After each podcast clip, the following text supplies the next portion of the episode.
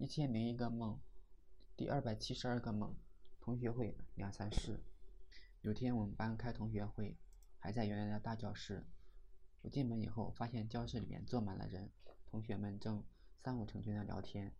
我找个位置坐下，很快有几个跟我相熟的女生过来聊天，有段宛如、万丽娜、王笑云。我发现王笑云一点都没有变，跟几十年前一样，这让我大为诧异，就多看了几眼。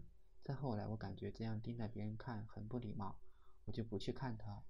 我感觉他肯定发现了，所以觉得有点尴尬。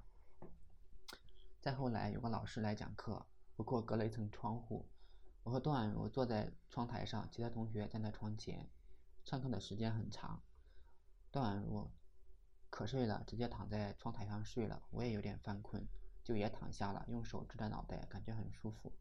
老师讲的我也能听到，再后来我就不知道了，大概也睡了过去。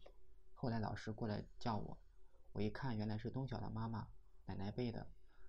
我说你讲的我都记下了，不信你考我。他提了几个问题，我都答对了，他他也很惊讶，大概明明看到我睡过去了，我也暗叹蒙混过关。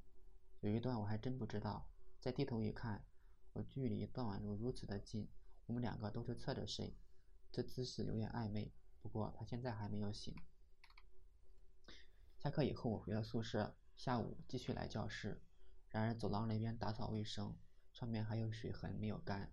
我的鞋不好，一直打滑。结果我跑到四楼去了，打开门，有个老师正在里面讲课。里面的同学我一个也不认识。我明白我一定是走错楼层了。